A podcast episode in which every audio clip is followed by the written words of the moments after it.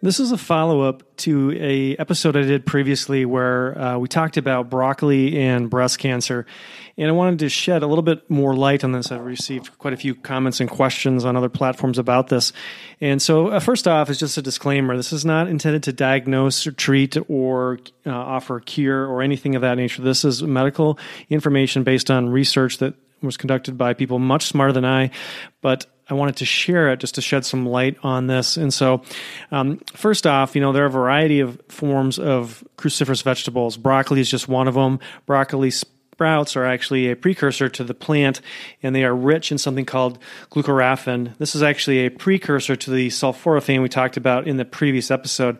And the the beauty of this is, well, it's it's easy to get. It tastes good. Uh, it's easy to put on salads and a variety of other things that. Uh, taste good and my kids will actually eat.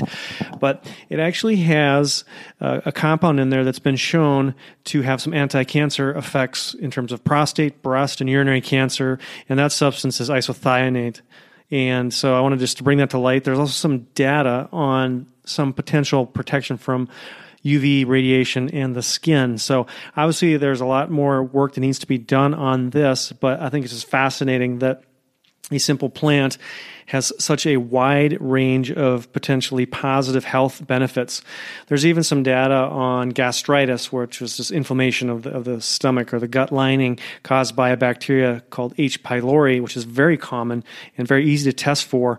And there's been some data that actually shows that consuming broccoli sprouts can help reduce the chance of this problem developing and also protect against some irritation in the upper airways as well as some DNA damage. So it's got a wide range of potential health benefits.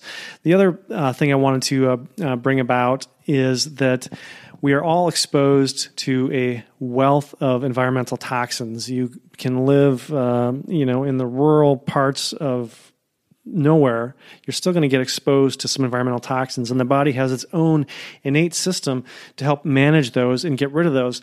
But the power of foods is actually to help improve and, en- and enhance the detoxification process, just depending on how it's prepared, the, the amount ingested, and um, the type of plant. It has a variety of potential benefits, not only in terms of cancer, but also inflammation and detoxifying the body.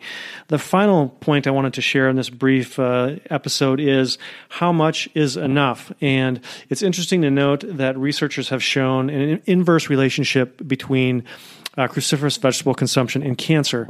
And the data that they shared uh, shows that uh, consuming at least one serving a week has shown potential benefit in the reduction of cancers of the mouth cavity, oral pharynx, esophagus, colorectal, breast, and kidney cancer. And that's just one serving per week.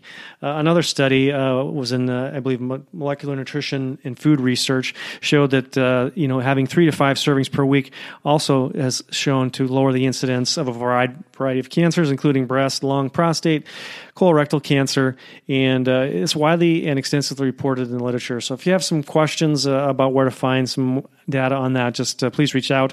I shared uh, in a previous comment on the podcast uh, a page that uh, the data that was shared by this particular study showed a decrease in the risk of cancer by approximately 30%. So, pretty powerful stuff when you think about just a simple dietary intervention and how that has the potential to uh, impact health and longevity. So, have a fantastic week. Take care.